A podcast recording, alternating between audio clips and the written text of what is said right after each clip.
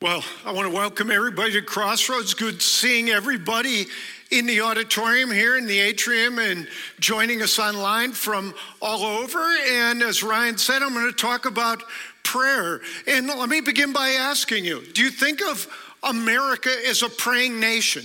Uh, turn to the person next to you, tell them yes or no. America's a praying nation. Uh, if you said yes, you agree with the pollsters. Pollsters say 60% of Americans say they pray every single day. 78% say they pray once a week. Only 1% of Americans say they never pray ever. And in fact, of the 13% who say they have no belief in a God whatsoever, one in five say they pray every day. Now, you would go, who would you address the prayer to? To whom it may concern? Uh, but prayer's a gigantic subject, as you know, uh, with many facets to it. I actually read about a nightclub that moved to a small town, a wild nightclub, wild bar. In the only church in town, they organized an all night prayer meeting and they prayed that God would burn down the nightclub. Within minutes, lightning struck the nightclub and burned it down. And the nightclub owner sued the church. And the church denied all responsibility. And then at the trial, the judge said this. He said, I don't know where guilt lies, but it seems a nightclub owner believes in prayer and the church doesn't. But this is a big subject. And I'm going to talk about some specific prayers today, specific ones. And these prayers, they're not for wimps, they're not for the faint of heart. The prayers I'm talking about, these are not mealtime, bedtime, business as usual prayers. I'm going to lay out for you four high risk prayers, four dangerous prayers. These prayers, they should have warning signs all over them. They'll wreak havoc in your life if you pray them. Now, once you're beyond the havoc, you'll be glad you prayed them. But these prayers, they will upset the apple cart. They'll throw a wrench in your meticulously planned out future. They'll take you down unexpected roads. Now, once you go down the road and you look in the rearview mirror, you, you'll go, I'm glad I went down that road. But initially, it was very unsettling. So you could write these down if you would like, but here's the first of the four high risk prayers I'm going to talk about. And it's two words. It's David's courageous prayer. It's Psalm 139. The words are, Search me, search me. And I'll give you the fuller version of it. Psalm 139, beginning at verse 23. Here's the full version Search me, O God, David says, and know my heart. Test me, know my anxious thoughts, and see if there is any offensive way in me. Lead me in the way everlasting. Those are, those are pretty famous words, actually. Some of you have heard of them, but maybe you never heard them in their full context. Let me tell you what's going on in Psalm 139. David is praying, and he's giving thanks to God because he's praying about how wonderful and how good God is. And he's giving thanks to God. And then in the middle of the prayer, he starts he starts picturing some people in his mind. And he's picturing people that are antagonistic towards God, people that curse God, people whose lives fly in the face of everything God stands for. Maybe you know the type. And David is thinking about all of this as he's giving thanks to God. And in fact, this is what he says Psalm 139, beginning at verse 21. He said, I hate those who hate you, Lord. And if that weren't strong enough, he goes on, I have nothing but hatred for them. I count them as my enemies. God, I hate those who hate you. I got hatred with an attitude. And David is saying all this. And this is essential that we get, get this. He's going, I don't get it. I don't get it. How could any living, breathing human being reject or ignore a God as wonderful as you are? He's going, I don't get it. I don't get it. Why wouldn't everybody? Submit their life to you, God, as wonderful as you are. And in that moment, it's like lightning strikes. It, lightning strikes as he's thinking this, and it occurs to him. And he goes, Hey, wait a minute. Wait a minute. Here I am judging all these people for their relationship with God, and I really have no idea what their relationship with God is really all about. Here I am judging all these people. And maybe, just maybe, there's a little pocket of rebellion and resistance inside of me. Maybe there's some dark closet inside of me that's not fully surrendered to God. And so, with extraordinary courage, he prays, Search me, God. Search me, God. Test me. Test me. Expose what little secret uh, exists inside of me that's not fully surrendered to you. God, bring it into the light so that by your power and your grace, it could be removed and put out of my life. And he's serious. I mean, what a prayer. I don't know. You ever been around people and you're thinking, man, these people are, you know, uh, antagonistic towards God or they're trivializing God or the Bible or the church and all of that. Did you ever find yourself getting a little upset, you know, inside? You're going, man, God, do deal with these people. Isn't it easier to ask God to deal with other people than to get alone in a quiet place and, and pray, God, deal with me? Deal with me. I mean, my shoes are the only spiritual shoes I'm responsible for standing in. Same for you. Same for you. I mean, have you ever prayed a search me prayer though?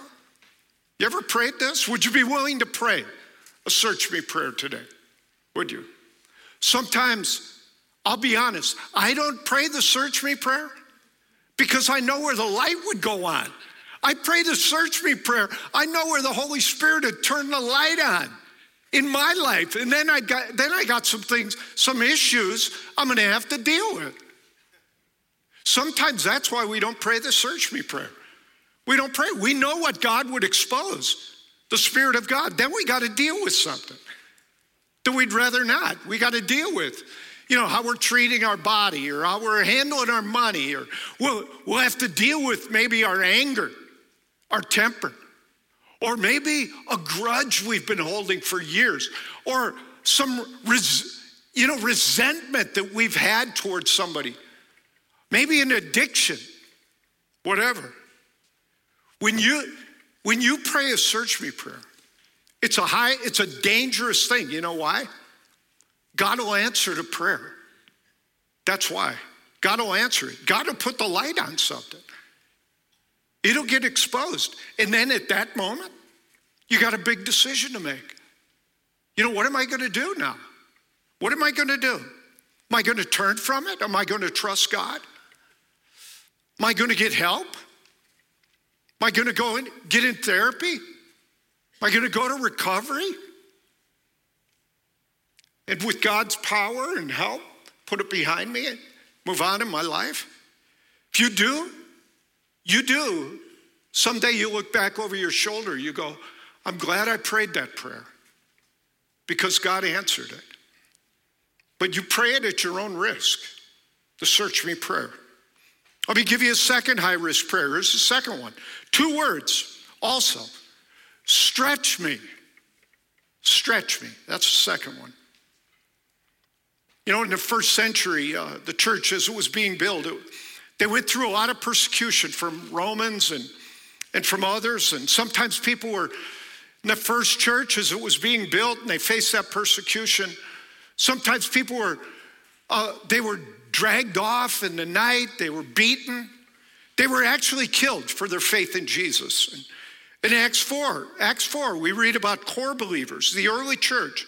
They got together one time and they decided they needed to pray. What do you think they prayed in the face of persecution? They prayed a stretch me prayer. They did. It's Acts 4 29. Look at what they prayed in face of the persecution. Now, Lord, consider their threats and enable your servants to speak your word with great boldness. Lord, when the soldiers come and knock on the door, when they drag us off in the middle of the night, we don't want to meet their violence with more violence, but we want to take a stand. We want to be bold. We, we want to stay strong all the way to the end if that's the way it goes. But God, stretch our courage, stretch our faith. I mean, what a prayer. I thought if I was in that situation, man, I'd be praying. I'd be praying, God, send guns, send bombs, improve my aim, get me out of this mess. But here's these believers in a room, and they pray the stretch us prayer. Stretch us to meet the opposition and to stay strong. There was a religious teacher by the name of Nicodemus one time. He came to Jesus. He comes to Jesus. He's trying to sort out what it means to be a follower of Jesus. Look at what Jesus says to him, John 3 3. Jesus says, I tell you, Nicodemus, the truth. Unless you are born again, you cannot see the kingdom of God. I Jesus upset his apple cart by explaining every human being, Jesus said, needs to be born from above. They need to have that spiritual life that God put inside of them reignited to really experience the kingdom of God in this life. And I think Nicodemus at that moment, he prayed a stretch me prayer. I think he did. I think he prayed. God, I don't want to shut down to this idea. I don't want to close off this new idea. Stretch my spiritual understanding. Help me wrap my arms around what this means, what being born from above is really all about, and help me act on it. Have you ever prayed a stretch me prayer? I mean, they come in all shapes, all sizes. Oh, you ever been in a long line somewhere? You're frustrated, the line's moving slow. Don't you love being in a long line? I hate that. I hate being in a long line. I don't like being in line at the post office, the bank. I don't like going for gas. All the pumps are full. I gotta wait. I don't. I don't like being in a long line uh, at a drive-through at Starbucks. I hate that. You know. But you know, when we're in that long line, instead of saying, "Come on, God, make this thing go faster," we could pray a stretch me prayer. God, stretch my patience right here. You know, increase my self control, diminish my homicidal tendencies. Instead of asking God, hurry the whole thing up, ask God to stretch your patience. Or you, have you ever been going about your day? You know, you think you're really busy, you got things to do, and there you see an old friend, and you can tell they're struggling. You know, they just like to talk for a few minutes. You know, but you're going fast. You're, you got people to see, places to go. You're moving too fast. You know, you're tempted to, oh no, they're going to slow me down. You're tempted to take the Dr. Phil approach. You know, come on, you kidding me? Get with the program. You could stop. You could pray a stretch me prayer. God, stretch my compassion, stretch my empathy. Stretch my kindness. Stretch my love. That's what being a follower of Jesus is about. Stretch my faith to believe. I could take a moment, I could listen to a fellow struggler in this life. God, you'll see that I get my work done. If I do that, you'll see to that. I read about a, I read about a guy. He, he was reminiscing with old friends about uh, regrets they had in life. And the first thing this guy says, he goes, It was back when I was in high school. He said, A girl asked me to a dance. It was a dance where the girls asked the guy. But this girl that asked me, she was like on the outer fringe of the cool group of the high school.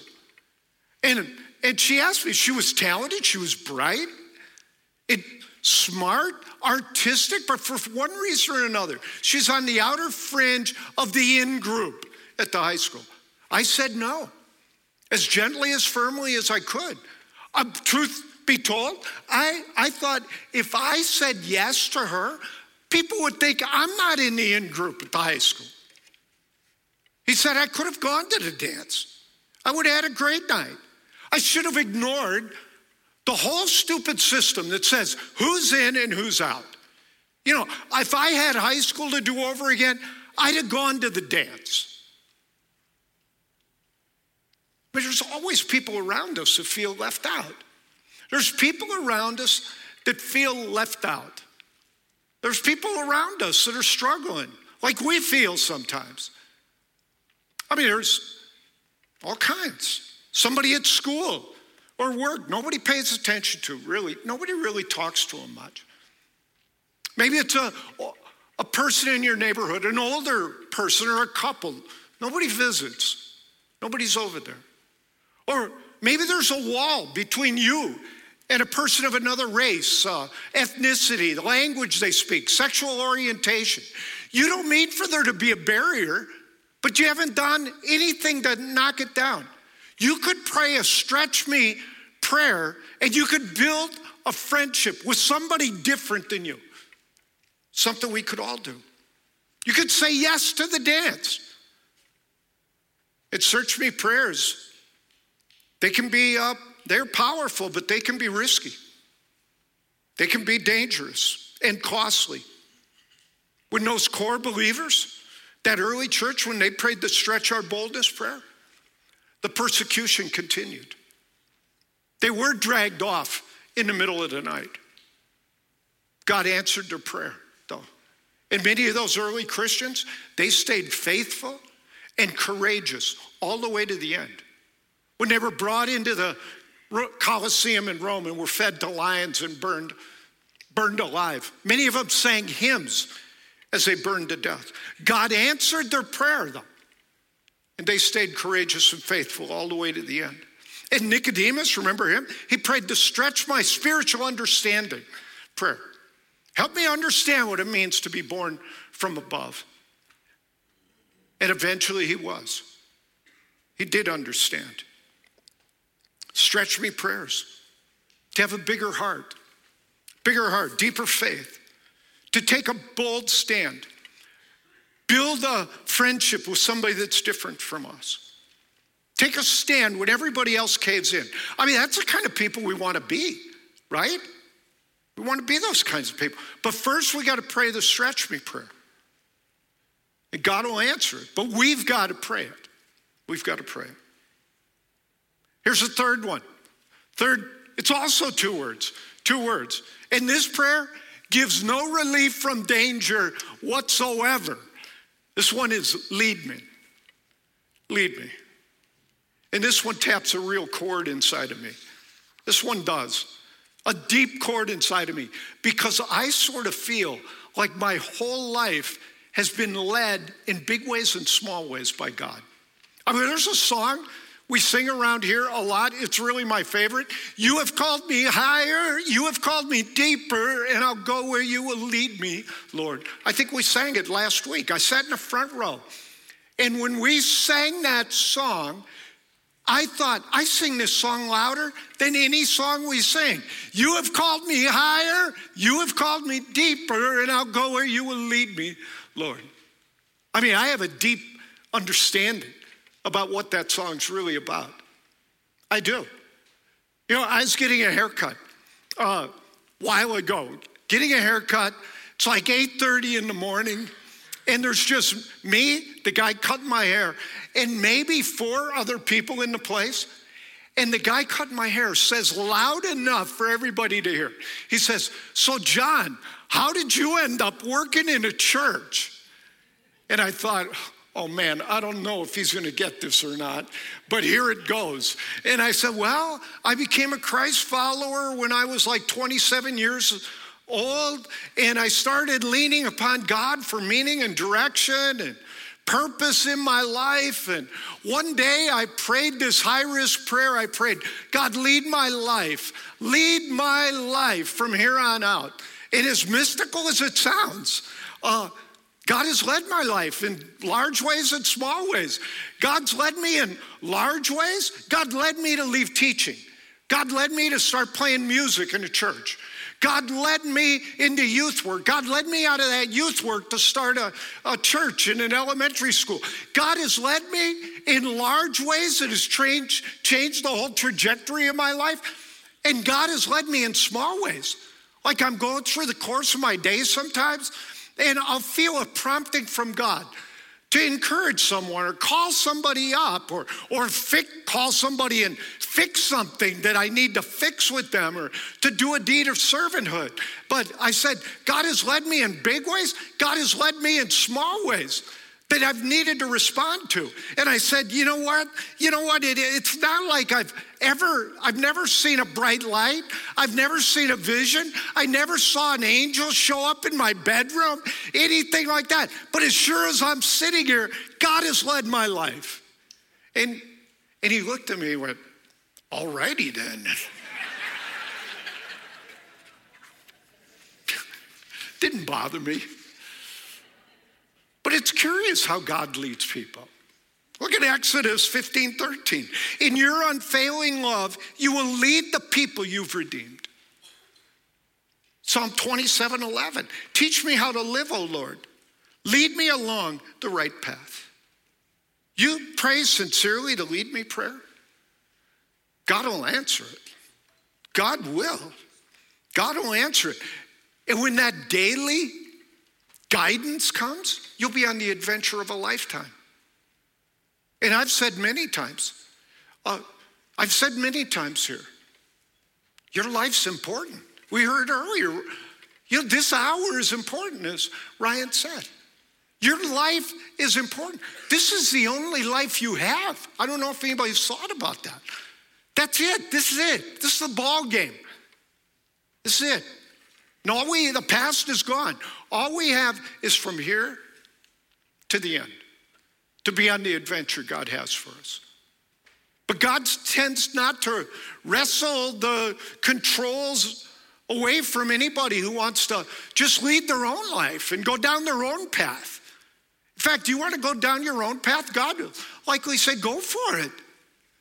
Go, go down the path you think is best, but hang on to the steering wheel. I think I got a better one.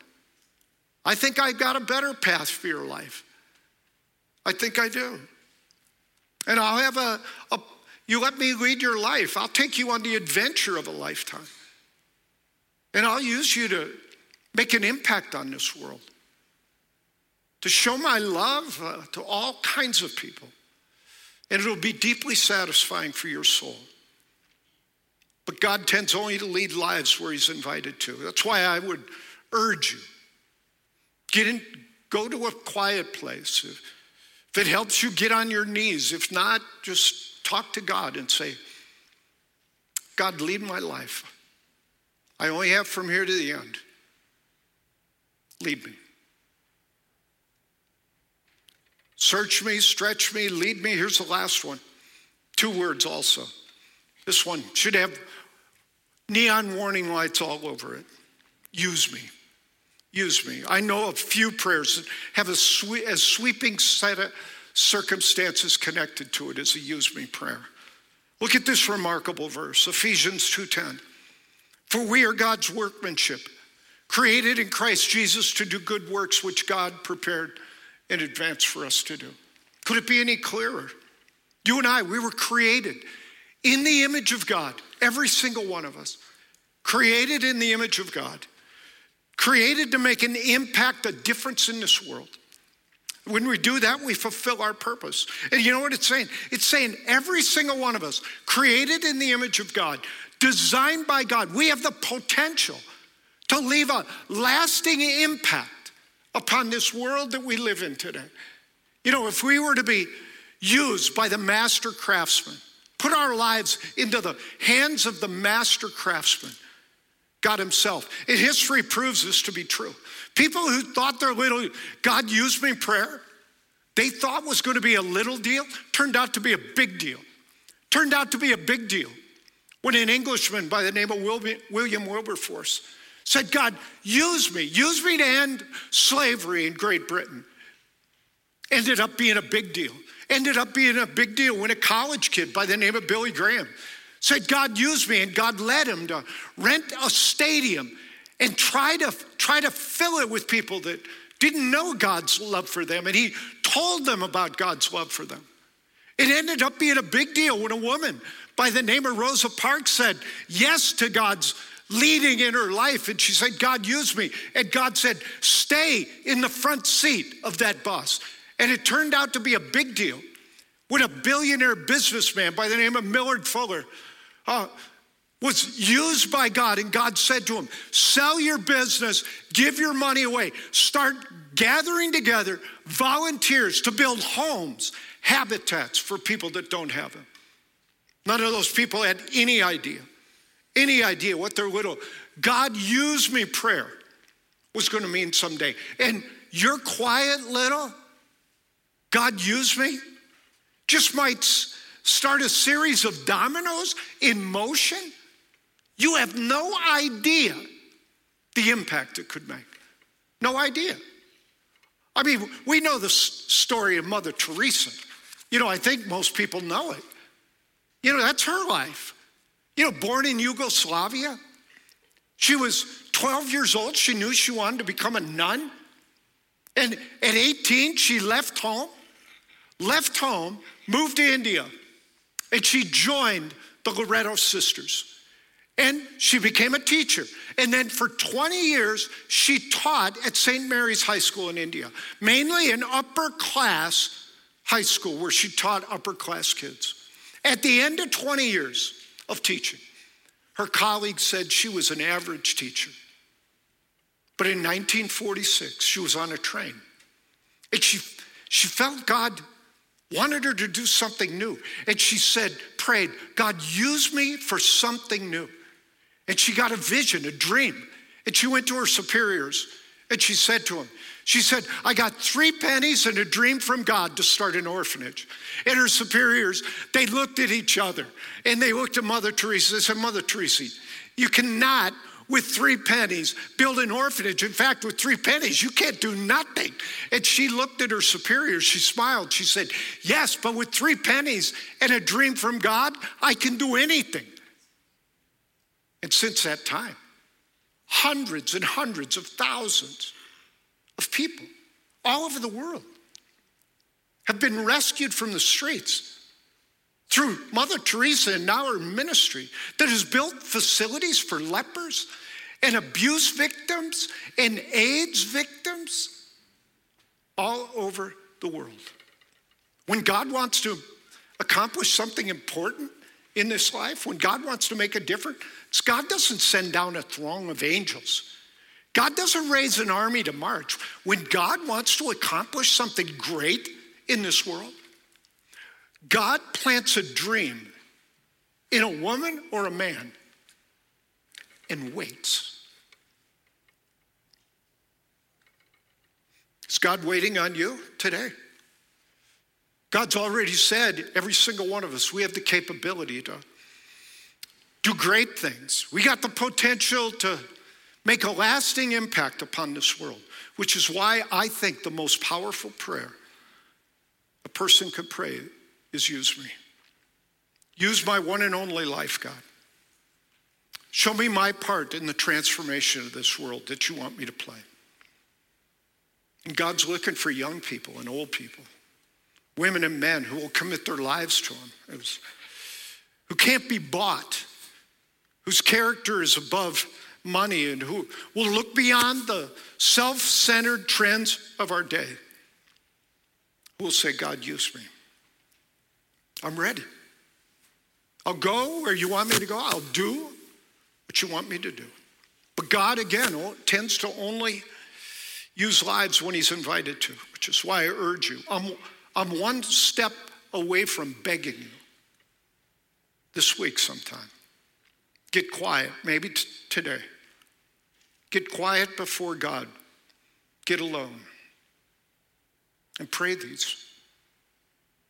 Say, God, use me. I only have from here to the end. Use my life. So let's bow our heads together. And let me help you pray these prayers, all of us together, our prayer. God, I pray for all of us here. And I ask you to first to search us and show us where we need to change. Show us where we need to grow, all of us.